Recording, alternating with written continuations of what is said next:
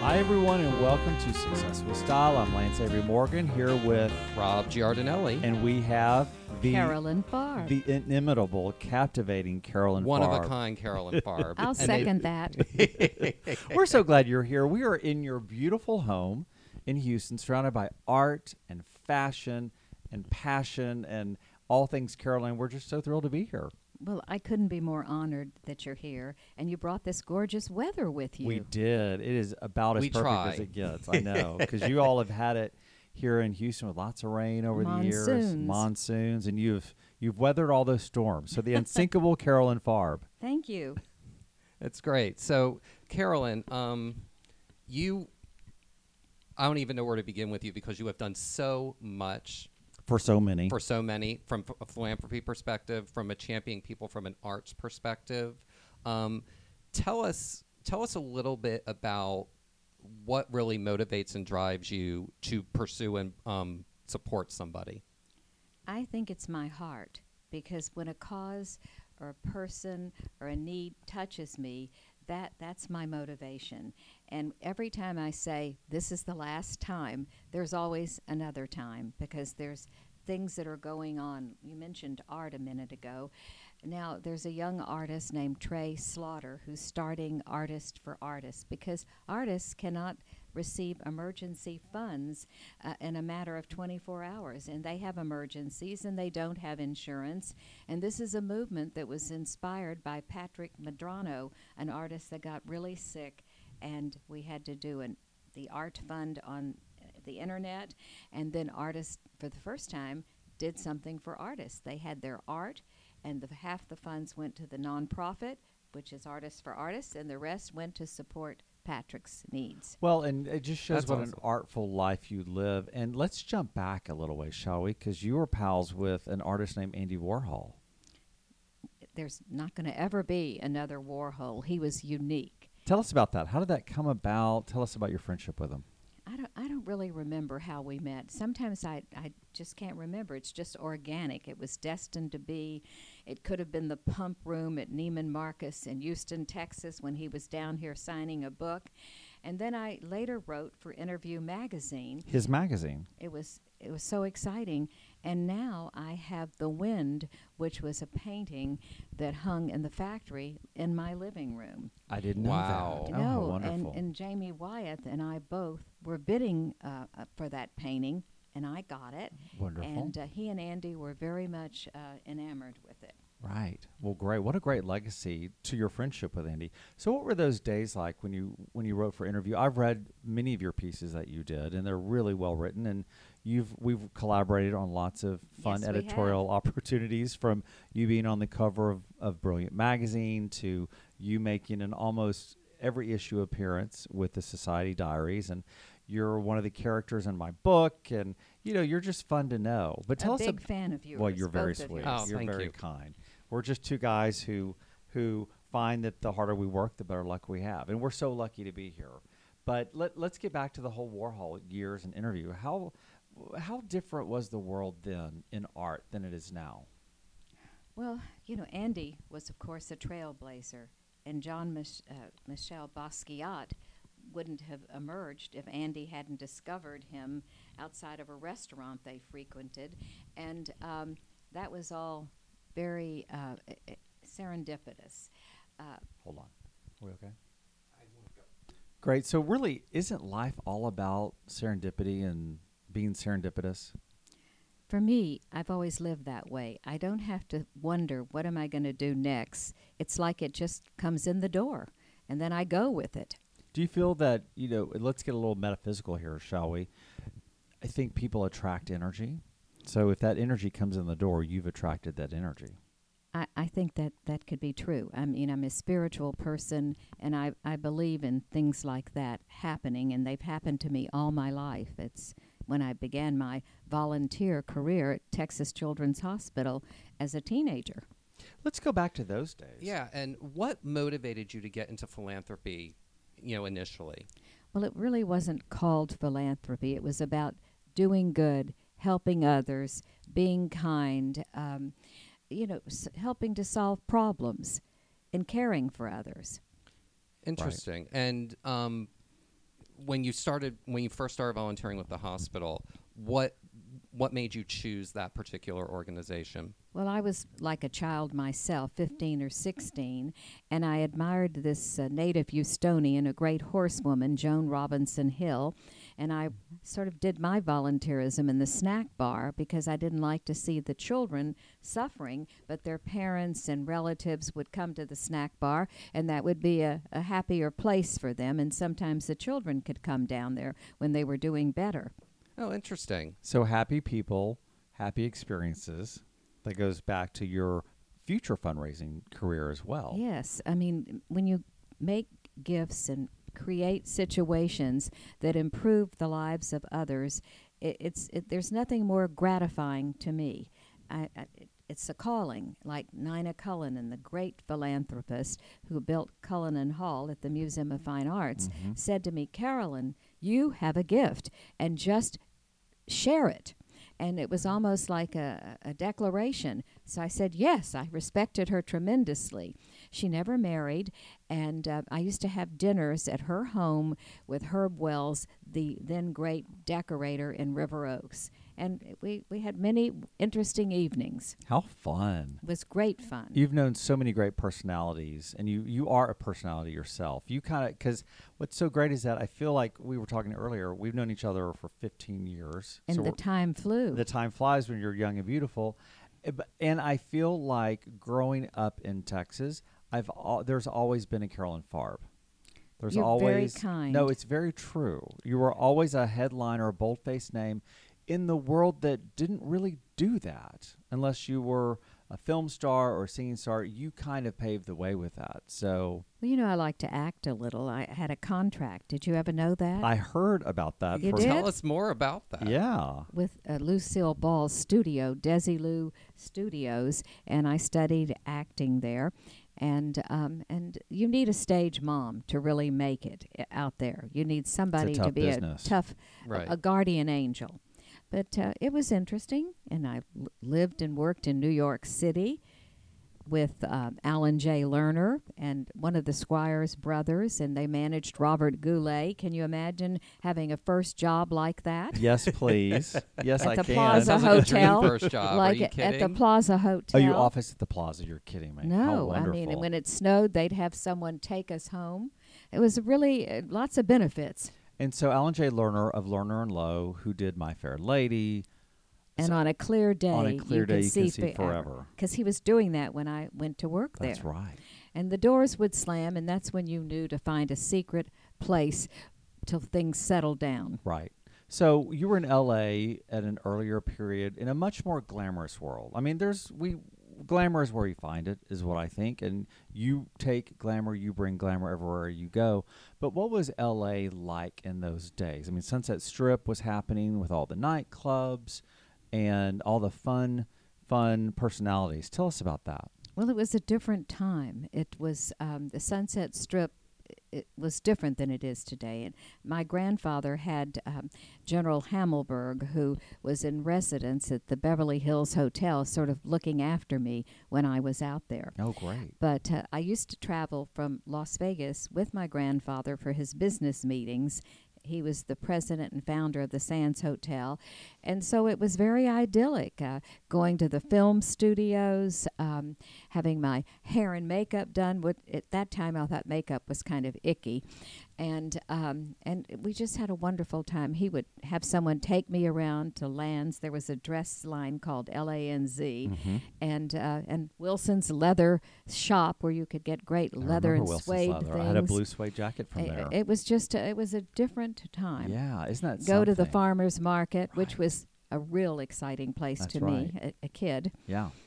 Well, it's a town where, you know, just all the everyday movie stars you'd see at farmers market or or when you would go out. coming out. of the hotel. well, and for a lot of people who um, may not know Carolyn, unfortunately, and they should know her if they don't, uh, you're a dead ringer for Barbara Eden, and I'm sure you really were. Barbra Streisand, Barbara Eden. Barbara No. Eden, and Barbara Yes. Streisand, and both? Barbra Streisand. Barbara That- Streisand now and Barbara Eden past, present, and future. How's that? Well, I'll I'll take both of them, and you can throw Stevie Nicks. and Stevie with an essence of Stevie Nicks. well, we know Stevie sure. Nicks is your soul sister, so She is my soul sister. I have to show you a picture taken backstage at her concert. The great Roger Woolsey, that has Millionaire, took me backstage, and Stevie and I just forgot everybody that was back there. She admired my necklace. I admired her this. We had bought the same sunglasses. We weren't shopping together, and we're the same height. Yeah. And uh, it was, I can't wait for her to come again. Petite bombshells.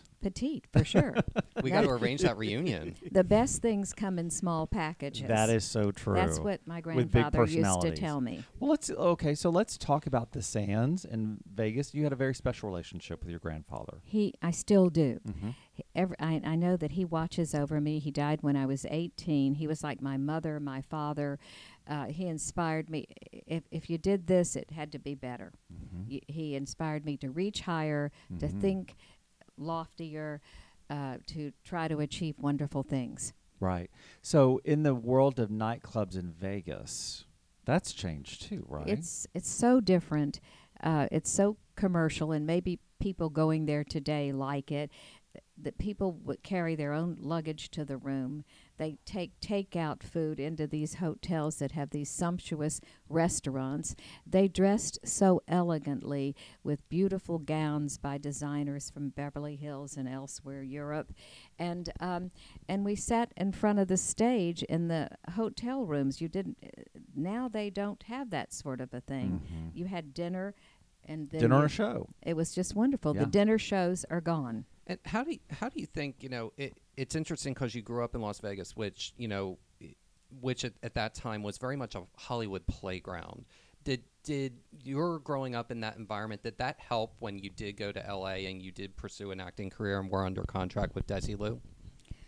Well, uh, you know, it was very glamorous, exciting. I used to watch the rehearsals in the Copa room that um, I have to remember Jack Entratter produced. Mhm. Um, they were just amazing. I mean, there was Johnny Mathis and um, all of these incredible stars. I Bobby saw a lot. Bobby Darin, Yeah. Sandra Dee, Mhm. uh, Marg and Margaret. Uh, Liza Minnelli, whose mother Judy Garland was on the stage, and I saw I saw Liza when she first went to went on stage with her mother in the Copa room at the Sands, wow. and later she was part of an event that Marvin Hamlisch and I did for the Stehlin Foundation for Cancer that Research. people still talk about to this day. Well, it was it was the first time that I'd ever raised that much money, and I was going through my divorce, and my ex-husband, a very nice man, was trying to talk to me in the middle of that at Jones Hall about reconciliation, and I, I had to get on a stage, a stage, uh, and, and speak in front of three thousand people. It was it was I had the Grambling What marching band evening. outside. Oh my gosh! Uh, we had we had wonderful people. wow. So let's talk about that evening because to me that is probably in the annals of Texas um, fundraising and philanthropy. That was really a watershed moment because that was the first time a million dollars was raised in an evening. What I've always been curious about, and wanted to ask you was, you probably had people saying a million dollars is kind of is a really astronomical number. How did you know internally that you were going to be able to achieve that goal? I just knew that I couldn't let Dr. Stehlin, John Stehlin, who treated people as well as the the cancer, and also Marvin Hamlisch, whose mother was dying of cancer, and later his sister, let them down because he could have gone to Sloan Kettering or any of the hospitals in New York, but he bonded with Dr. Stehlin, and this this evening came about when I was hosting something for the Houston Symphony where Marvin had um, appeared. And uh, so he and I just threw the number out in front of Dr. Stehlin, and we both did our parts to make it happen. I mean, I took people on tours of the nude mice lab that was part of the research they were doing at St. Joseph's. Uh, we went to San Antonio. We traveled to Dallas. The different doctors and I, and uh, there was no uh, there was no end. And by you talk about serendipity. Well, one day I was seated next to Isadore Sharp, who owns the Four Seasons, and we were going to have a midnight supper at the Four Seasons after the concert, and uh, he underwrote the entire thing. I'm a believer that you don't have to spend money to raise money. You have to really make the commitment and have the dedication and the passion to raise that kind of money. And um, I, I've done that for a long time. Mm-hmm. Well, it's interesting because if you count for inflation with a million dollars at that point, that would be ten to fifteen million dollars raised in one night now. So that shows the the really huge feat that that was given the time being. I mean, I think even to reach a million dollars today is substantial. I'm not. I'm not. and people really still fet and celebrate it in most of the markets that we go in. I mean, a million dollars is still something to it's really still a truly be huge deal. celebrated. But think of if it was was so 15 million like you did then. I mean, that was just it's phenomenal. See, I, I, I wish I'm I'm sort of an artistic, creative type, and I wish I I would be blown away if I and and you what you just said it was just overwhelming. It it was so meaningful. There was Marvin and Ann-Margret and Crystal Gayle, Alan King, Pia Zadora, and everyone had donated their talent. Can you imagine? No, I cannot because that would never happen these days. Yeah. it wouldn't. Well, I, I always negotiate and Right. talk to them. Like when I found Right. uh, Don Henley when I was doing another million Fellow dollar Texan. evening. That's a right. wonderful conservative, uh, wonderful man who's Mhm. conscientious about the environment. Mhm. He was doing a book signing. I don't know if you know this, Lance and Rob. no. I went to Galveston, stood in line, and uh, got his book, and then asked him if he would consider being a part of this evening. He and Lyle Lovett, Lyle Lovett, and they would donate their talent. Well, he agreed. I, he donated his talent, and we raised maybe a million five. I'm trying to remember That's the exact. a lot of money. Wow. No, still. it, it was it was a lot of money, Right. and it honored uh, Marvin Zindler, Mhm. the legendary uh, eyewitness news Mhm, guy from sure. Channel 13 That's right. and there were 1,200 people in the ballroom at the uh, hotel downtown. hmm Isn't that incredible? No, it, it- Wow. but see, I, I- I just I got in line and I waited and I introduced myself and I still when I go to his concerts I get a note backstage. He invites me backstage. I haven't seen him in a while, but uh, what what a fine gentleman as was is Lyle Lovett who just had That's right. twins. That's right. Did you Wow. know Me and that? April just had I twins. did hear did that, know yeah. yeah I sent so them. I finally found a frame for twins to Oh, give, fun. you know, a double frame yeah, as a baby smart. gift. Yeah, oh, that's great. He's going to be doing something, um, I think, for the University of Houston College of Natural Sciences and Mathematics coming up. But uh, Wonderful. I reached out to him and. Uh, and, and when I did things with Kinky, when he was Kinky Friedman, who That's ran right. for um, governor and for farm commissioner, That's right. land commissioner, Land Commissioner. uh, Lyle it was at, here at this house with uh, other friends, Jerry Jeff Walker, uh, the the, the crew, Kinky's Right. crew. Right. Isn't that well? You're part of Kinky's crew. I certainly am. You've been a part of so many crews, and you've also been a part of a very fashionable crew. You're known to be not only lovely in spirit and essence and and professionalism, and also you dress the part and you walk the part. Tell us about your sense of fashion and where that started, and some of your fun favorite designers that you've collaborated with, because it's always a collaboration. well, uh, I, I love to play dress up, and um, my grandmother Sadie was very fashionable, Jakey's wife, Mhm. and she would go to L.A. to get her spring and her winter wardrobe. And when she went out and went to the sand, she had her fur and her jewels, and she was coiffed and manicured, Sure. and so uh, you know maybe had It's a great example. influence there. Absolutely. And they had a wonderful dress shop uh, in the sands. okay. And my grandfather would go to Paris and buy me um, designer clothes uh, while I was growing up. Wow. that would certainly put you on a very fashionable path in your life. Well, he and I used to have matching Western outfits. I've seen a photo of that. And when he died, Yeah. my mother had um, mm, the last outfit that he had cut down to fit me. and Oh, um, isn't I, I have I have a photograph of it. I mean, I, I dearly, dearly loved incredible. him. Wow. And you've worked with um you've worn Jimmy Galanos. Oh. Jimmy Galanos to me was a man that never Impeccable. sacrificed anything. He Mhm. never uh, played the game. He was what you saw was Jimmy to to the nth degree perfection. Mhm. So I donated his star dress uh, I, which uh, Nancy Reagan had that star dress, and I to the, to the uh, University of Ohio Costume and Textile Museum, Yeah. and another dress of his. I wore his clothes a, a lot. I, I, I loved them, Yeah. and I loved Bill Blass. He had a great spirit. We I remember he got on a float at my home in Tanglewood when I was trying to do the soiree on the Swanee, and it was A soiree of the Swanee. Yes, love it. and it had a southern theme, How and great. it was kind of uh, winter time, and somehow there was this f- smoke coming up, and anyway, I'm lucky Somehow. we didn't pampas float, pampas grass. Pampas grass. it was a swan, Yeah. and oh, uh, that's a scream. and we used his um, table linens for the overcovers uh, for the uh, decorations in the ballroom at the Houston Country Club. How chic. You asked me sometime about first. Well, the ballet ball in 19, I think 1980, Mhm. didn't have an auction. And at the Houston Club, you were limited to the amount of money you could raise. Well, we raised $200,000. We added the silent auction. And um, who knows, it could have been the, the start of the Nutcracker market. That's exactly right. Yes. Wow. What about so let's talk about silent auctions and live auctions. How have you seen that evolve since it first began? Well, I think the greatest thing you'll see is this commercial success of the Nutcracker market. Mm-hmm. But I don't like the technology, and maybe that's me. Okay. I think people, when they bid on things, like to look at who's bidding against them, and they like it on a pad with lines and uh, and, and doing it the right way, where Mhm. you're in. You're not. It's not just something that's there.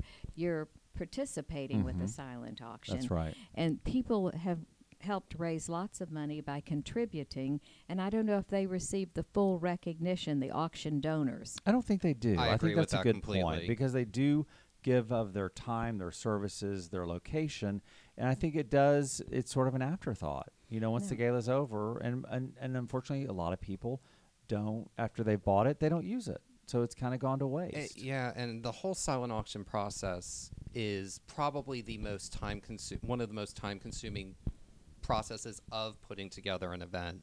Well you really have to get someone professionally to set it up that, that i think they owe that to the auction donors so Mhm. that thing, the things are displayed well and and Well there's a minimum bid Mhm. and uh, and that amount actually goes to the charity because Right. that's the way that retailers and other auction donors, artists, you know, feel like they've contributed and they know where the funds are going. Mhm. People today really want to know where their funds are going. They don't Mhm. want to pay for, uh, you know, p- PR. They don't want to pay for uh, someone to do the decorations. I've never had anyone do the decorations. I've always been really involved. It's part of the art. So, what tell me about the artful decor and themes that are some of your favorites from some of your galas? Well, for Marvin, It's a laundry list. it's well. Here's here's the, you'll like this. You like blue. I do. Yes. So uh, for Marvin's, I went to talk to this eyeglass gentleman, and I've got to remember his name. And he donated 1,200 pairs of bl- blue tinted glasses, so that when we sang "Happy Birthday" to him, everyone in the audience put on their blue tinted glasses. All 1,200 people Wow. and sang happy birthday to him. I've done a commemorative plate for mm. the Museum of Fine Arts when I chaired the Renaissance evening because I wanted to do something different. And it was a drawing by Buck Shewitz, and Mrs. Mataheda flew down in a storm to Texas, and it had to be in sepia. And you know, you always run into this protocol and bureaucracy. Mhm. I might have made it a little bigger, a little more flamboyant. but Can't imagine. so Absolutely I did the box imagine. and everything. So Alice Brown said to me at this meeting, "Well, what are people going to do with this plate?"